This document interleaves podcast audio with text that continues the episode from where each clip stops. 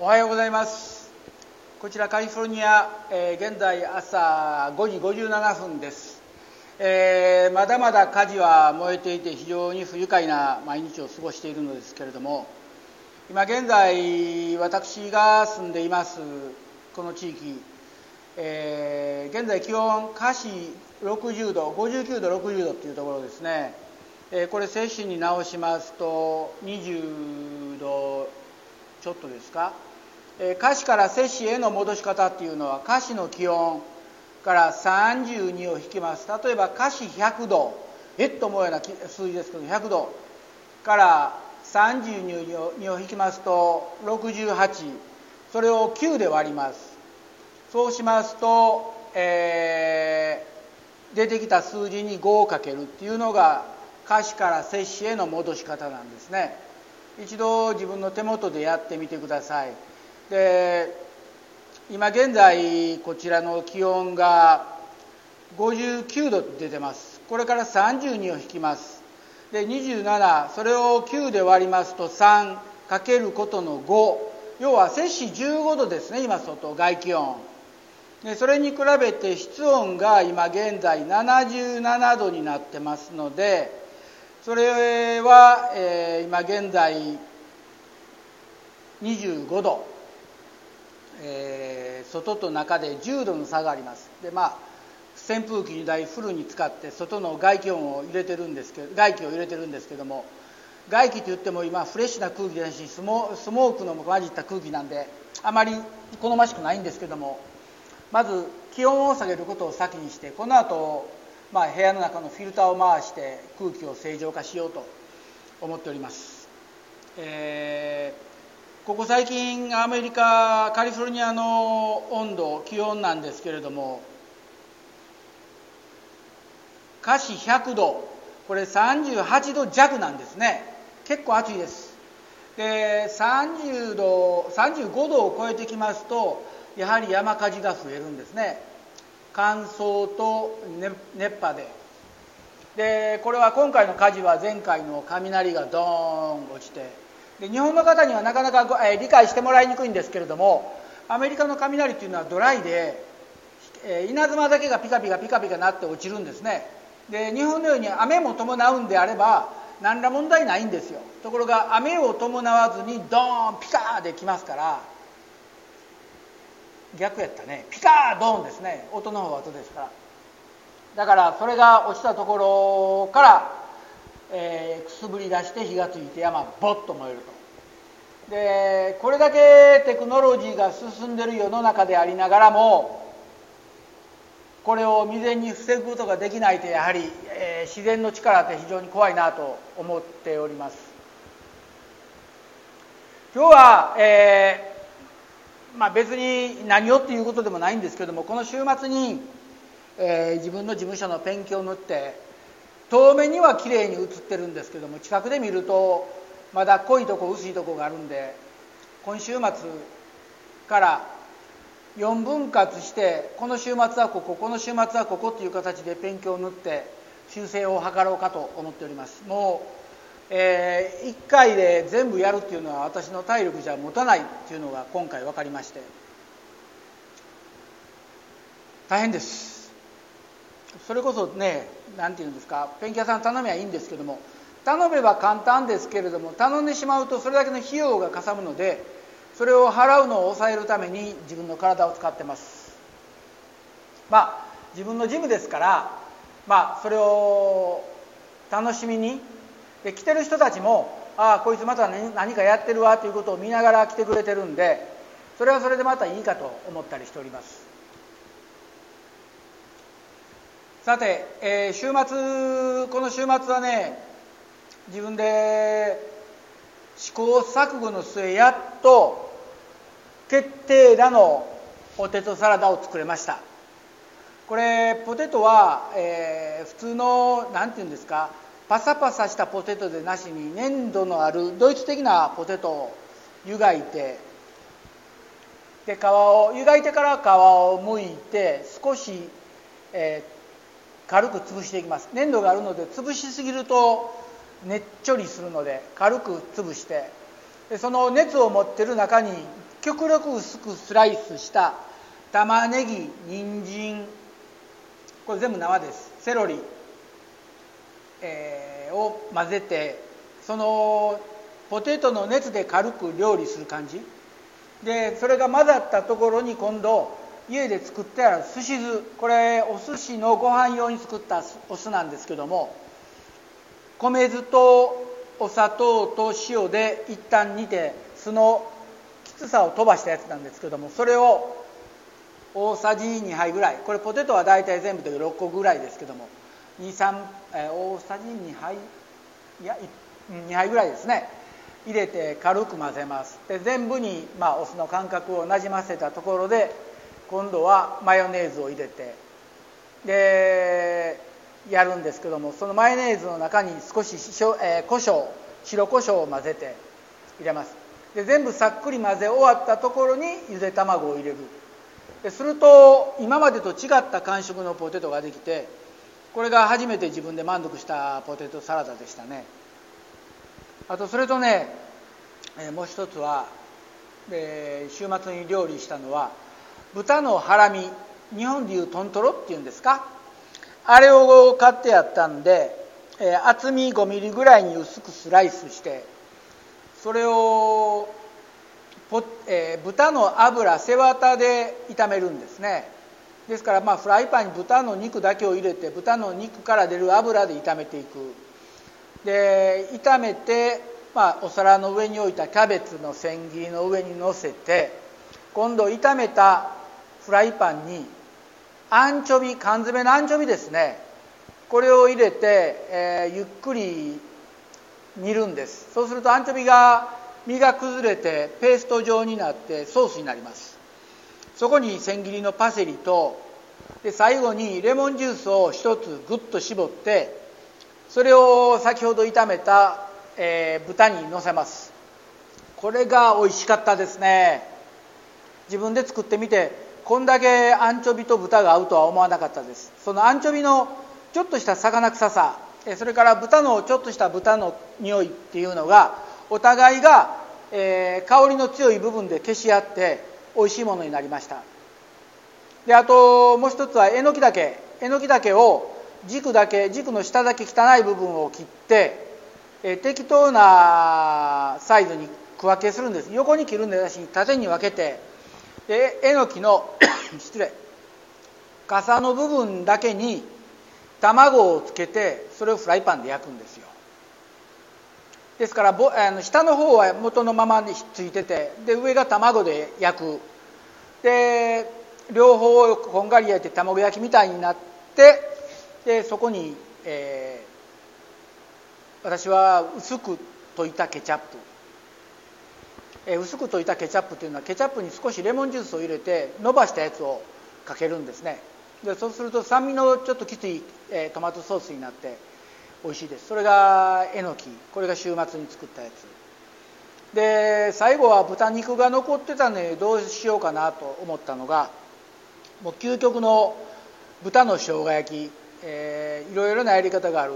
以前テレビでタモリさんがやってた豚の生姜焼きの豚には小麦粉をつけるのがベストだということをおっしゃってたんで、えー、豚に、えー、豚の水気を取ってそこに小麦粉をまぶして小麦、えー、うっすらとひいたサラダ油のフライパンで焼くんですねこんがりと。でこんがりと両方、えー、片面焼いてもう片面を焼く段階に置いて合わせてあった生姜と私はもう面倒くさいのでアメリカ定番の吉田ソース少しの吉田ソースと少しきつめの生姜をおろし生姜を混ぜたのを入れてそこでソテーします、えー、そしたら非常に簡単な生姜焼きができました、えー、日本の方で吉田ソースご存じない方一度調べてください。出てくると思います。日本でも最近販売されているようです。これ万能のお醤油、えー、甘甘辛いお醤油です。で私はいろいろなものに使っております。で最後は、えー、スープなんですけども家にたくさんの交際があったんですね。でこの交際どうにかしたいなでそこでひらめいたのが、え日本から来た選手が持ってきてくれたマギーブイヨン。これでビーフのコンソメスープを作ってそこに、えー、スプーン1杯のケチャップを入れて少し伸ばして赤みをつけたソース,、えー、スープを作ってそれをボウルに入れて香菜の入ってるボウルに入れてスープにしました。で取る時は今度ライムをぐっと絞って。実はこの週末いろんなものにライムとレモンを絞る料理をしましたところそのスープにもライムを絞ることによって人によったら嫌いである香菜の香りが緩和されたりスープ自体が酸っぱくて非常に、えー、取りやすかったです。ですから家にある材料残った食材を極力使うということで今週は1週間私は家の中の冷蔵庫の掃除をしようと思ってあるものだけで料理をしようと思ってます。今日月曜日の夜ですけれども、えー、私は家で何をするかというとお豆腐を、えー、ダイス切りにしてそれをまあお豆腐のソテーを作ろうとでつけだれはにんにくと生姜のソース、えー、そこにカイエンペッパーをちょっと入れてピリッと刺したものでお豆腐のサイコロステーキ。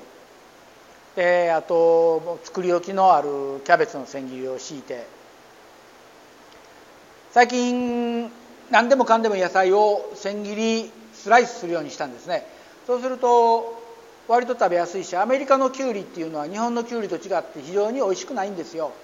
ですからアメリカの小口の小口の小さいきゅうりを買ってくると中の種がないのでそれをスライスして食べるとまあなんとか食べれる。そういう感じでできるだけ工夫して身の回りの食材を使った料理をしようと思っております。で月曜からこの週末の話をするのはおかしいんですけれども、えー、今度今週末次の週末は、えー、久々にちょっと肉の塊を買ってきてローストビーフでも作ってみようかなと思っております。でこのローストビーフ作るのもえー、いろんな方法があっていろんな人のやり方があるんですけれどもできるだけ中はほとんど生に近い色で肉汁は一切出ない、え、究極のローストビーフっていうものに挑戦しようと思っております、まあ、そのために、まあ、紐を用意して紐で肉をくくってガチガチに固めた肉を、えー、焼いていく。で、まあ、前日から塩コショウにんにくでお肉の周りを、まあ、コーティングしてやってですからまあ金曜の夜はそのコーティング。で土曜日はローストビーフ。というふうに考えてますね。あとね、えー、先週の日曜日に作り始めたパンチェッタ、えー、昨日見ましたら程よく、えー、豚から肉が水が出て、えー、ペーパータオルを変えてまた今塩をもう一度塗り直して冷蔵庫で熟成させてます。今週末が来たら2週間が過ぎるんです。でおそらく3週間はかかると思うんですね。でそれを出して、えー、一旦常温でどこまで熟成できるか、まあ、ガレージに置いておいてで熟成させてそれをスライスして、えー、クックすれば美味しい、まあ、カルボナーラなども作れるんじゃないかなと思ってます。と言いながらもここ最近自分の中で小麦を取らなくなってるんですよね。実は金曜日仕事が長くあったもんで、えー、家で料理を作るのがしんどいので久々にマクドナルドに行きましてビッグマックとフィレオフィッシュ2つ買って家で食べたんですね。いやまあこちらマクドナルドも店内で食べることができないもんで持ち帰りだけで。でドライブスルーで買って持って帰って食べてそれから30分しますと急に咳が出てきたんですよ。ものすごく咳き込むようになってうちの家内からは「あんたコロナかかってきたん違うの?」って言われたぐらい本当にひどい咳がそうですね1時間弱続いたんですその間には咳止めのシロ、えー、ドロップを取ったりで鼻うがいをしてみたりいろいろやったんですけどもなかなか効果はなくで結局1時間ぐらいしたら何事もなくポッと終わったんですね。まあ多分誇りだとは思うんですけども急に食べた小麦、まあ、パンですね。ここ2週間以上パンを食べてないのでそれで体が変な反応を起こしたんかなという俗に言うまあグルテンに対しての反応を起こしたんかなと思ったりして自分でも驚いたんですけどもそんな虚弱体質じゃないので問題ないと思ってたんですけども不思議なもんです。やはり自分の年齢、えー、を感じる今日この頃ですね。まあ月曜日の朝今もう6時13分になってきました。でまあ何でしょう、えー、まあたわいないことをうだうだうだうだ喋ってるんですけどもどうどうでしょうね。その今日本の方の感じというかまあ、陸上のシーズンも始まったけれどもなかなか全てが全て始まってないしで場所によっては全然ダメなんで、まあ、非常に不公平。こんばんは。こんばんは。いいかがですか？そちらはあのちょっと涼しくなってきました。あ本当？ここね、はい、昨日まで地獄のような暑さだったんですけど。ここ外今15度、えー、室温事務所の中に、ね、事務所の中25度。えー、えー、事務所の中の暑いですね。事務所の中だから今掃除しながら窓を開けて扇風機2台を2つのドアから外へ空気を抜いてる最中、はい、えちゃうんですね。そうそう。まあ土日あの日曜日誰もいなかったからエアコン止めてるんでね日曜日は。ああそうかそうか、うん、それで余計ですね。そう。で、うん、1時間半扇風機を外向けて回してると、はい、事務所の中の温度が、はい、そうやね。どれぐらいまで下がるのやろ。今さっき25度やったけど今24度まで落ちてるから、うん、まあ23度まで落ちればラッキーかな、はい、そうですね、うん。今日も教室があるんですか？お年寄りの。年寄りのクラスは月曜から金曜まであります。ああそっか。11時。毎日あるね、あ毎日ある。うん。えー、すごい。で朝7時半からルーマニア人の大学の教授が1人来て、うんうんうん、その後どうしようもないおばさんが1人来て。でその後8時半から1時間これも、うん、何やったらええのというようなレベルのおばちゃんが来るクラスがあってそれが9時半で終わるんですよ。で何事もなく11時まで過ごして、で11時からじいちゃんばあちゃん。で11時12時から12時半までまた別のクラスがあって、12時半から今日ここの町にある病院の外科外科医が来るんですよ。へえすごいですね。腰が痛いから治療してくれてお前外科医やろってほんまですねほんまやうん。いや実はねそこの病院の外科医全員来てるんですようちへ治療に。あそうなんですか、うん、やっぱり病院に行っても治らないって分かってるんですね。分かってる。でその医者が自分のとこにある理学療法に患者を送らんとうちへ送ってくるんです。ああそれは絶対そうですよね。うん。あんなリハビリしたって治んないですもんね。でリハビリでね治る人もおるんやけども、はい、いやうちでやってるリハビリはお前のやってるリハビリと違うし、お前とこの方が治り早いからそっちへ送るわ言って診断書まで持ってくるんやからたまったもんじゃないよ。診断書持ってこられてもね。いやだからまあ診断書見て症状分かったらもうそれでねやるし、まあね、医者からのね連絡で困るのは、はい、どこどこのどの筋肉が痛いとか、はい、筋肉名までつけてくるからあれ？この筋肉そんなとこにあったかな？そしたらね結構意外といい加減な筋肉言うてるんです間違ってるってことですか？そう。へえ 医者なのに？だからもう自分の体やからわけわからへんなってしもて。ああへえ面白いですねそれね今日来たら尋問してやろう思って。はい。でその医者ねはい。びっくりすることに身長2メーター5あんねうわすごい。んでね。そのくせはい。乗ってるのポルシェの911やねええ体を曲げないと乗れないんじゃないですか？でしょ？思ったんやけども椅子を一番後ろに倒して、はあはあ、えー足部分をポコッと上げて椅子をカクンと後ろ下げてればピタッと収まってんのへえちょっとじゃあた状態。そう。でもねその車が好きで快適やから乗ってはるんやけども。快適なんかなその格好で運転するのって、ではい。そっからそんなごっついの出てくるから異様でね。はあ、はあはあ、でしょうね。うんでみんなびっくりしますね。医者の助手がはい。一番みんな困るのはみんな背伸びして仕事やってんの。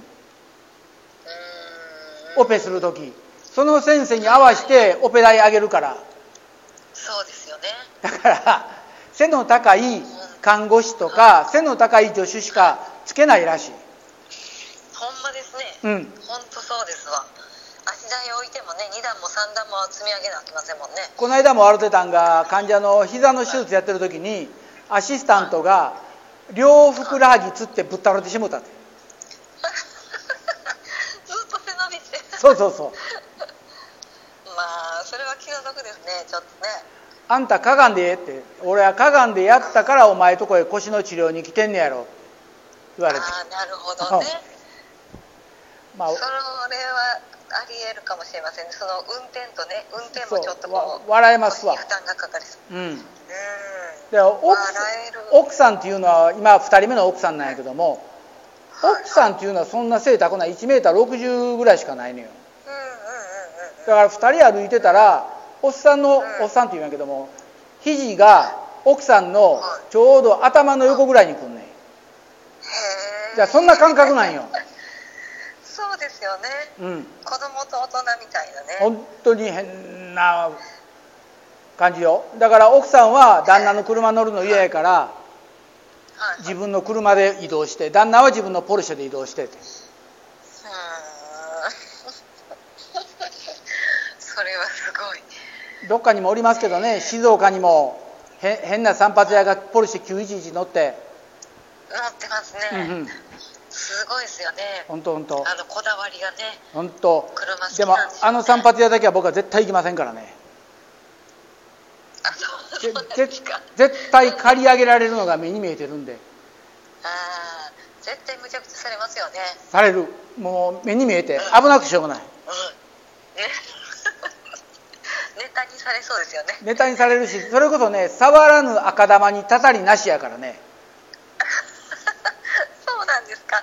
あそこ赤玉っていう店でしょ？ねはい。赤玉利用院だから、はいはい。うん、僕も今ロン毛になってるからかなり。はい。思いました。YouTube 見て。だいぶロン毛。でロン毛になると下の方が全部カールするんですよ。はあはあはあはあ。わあの鉄腕アトムのウランちゃん状態です。可愛いじゃないですか。まあそんなことで。えー。っとまあ今週メニューを送りましたんで、えーそれでうまく考えて今週は芝生とは書い書いたものの、えー道路も入れておりますので。はいはい。うん。もう今週は抜きと思っていいですか？いいです。跳躍練習も一切せずにもう抜いて、抜きのメニューで。うん。ラジオやったっけ試合？はいいやえっとね19日です。にうん。あ今週は、えー助走練習は何本か入れてもいいと思います。ああ、うん。はいわかりました。うん。そういうことで。はいあとはちょっと抜く感じで。はい。はいわかりました。はい。あ本日もありがとうございます。いただきましりたがとうございます。という形で本人はレコーディングされてるのを知りません、えーじゃあ、えー月曜日まもなくはじ、えー仕事を開始いたします。ありがとうございました。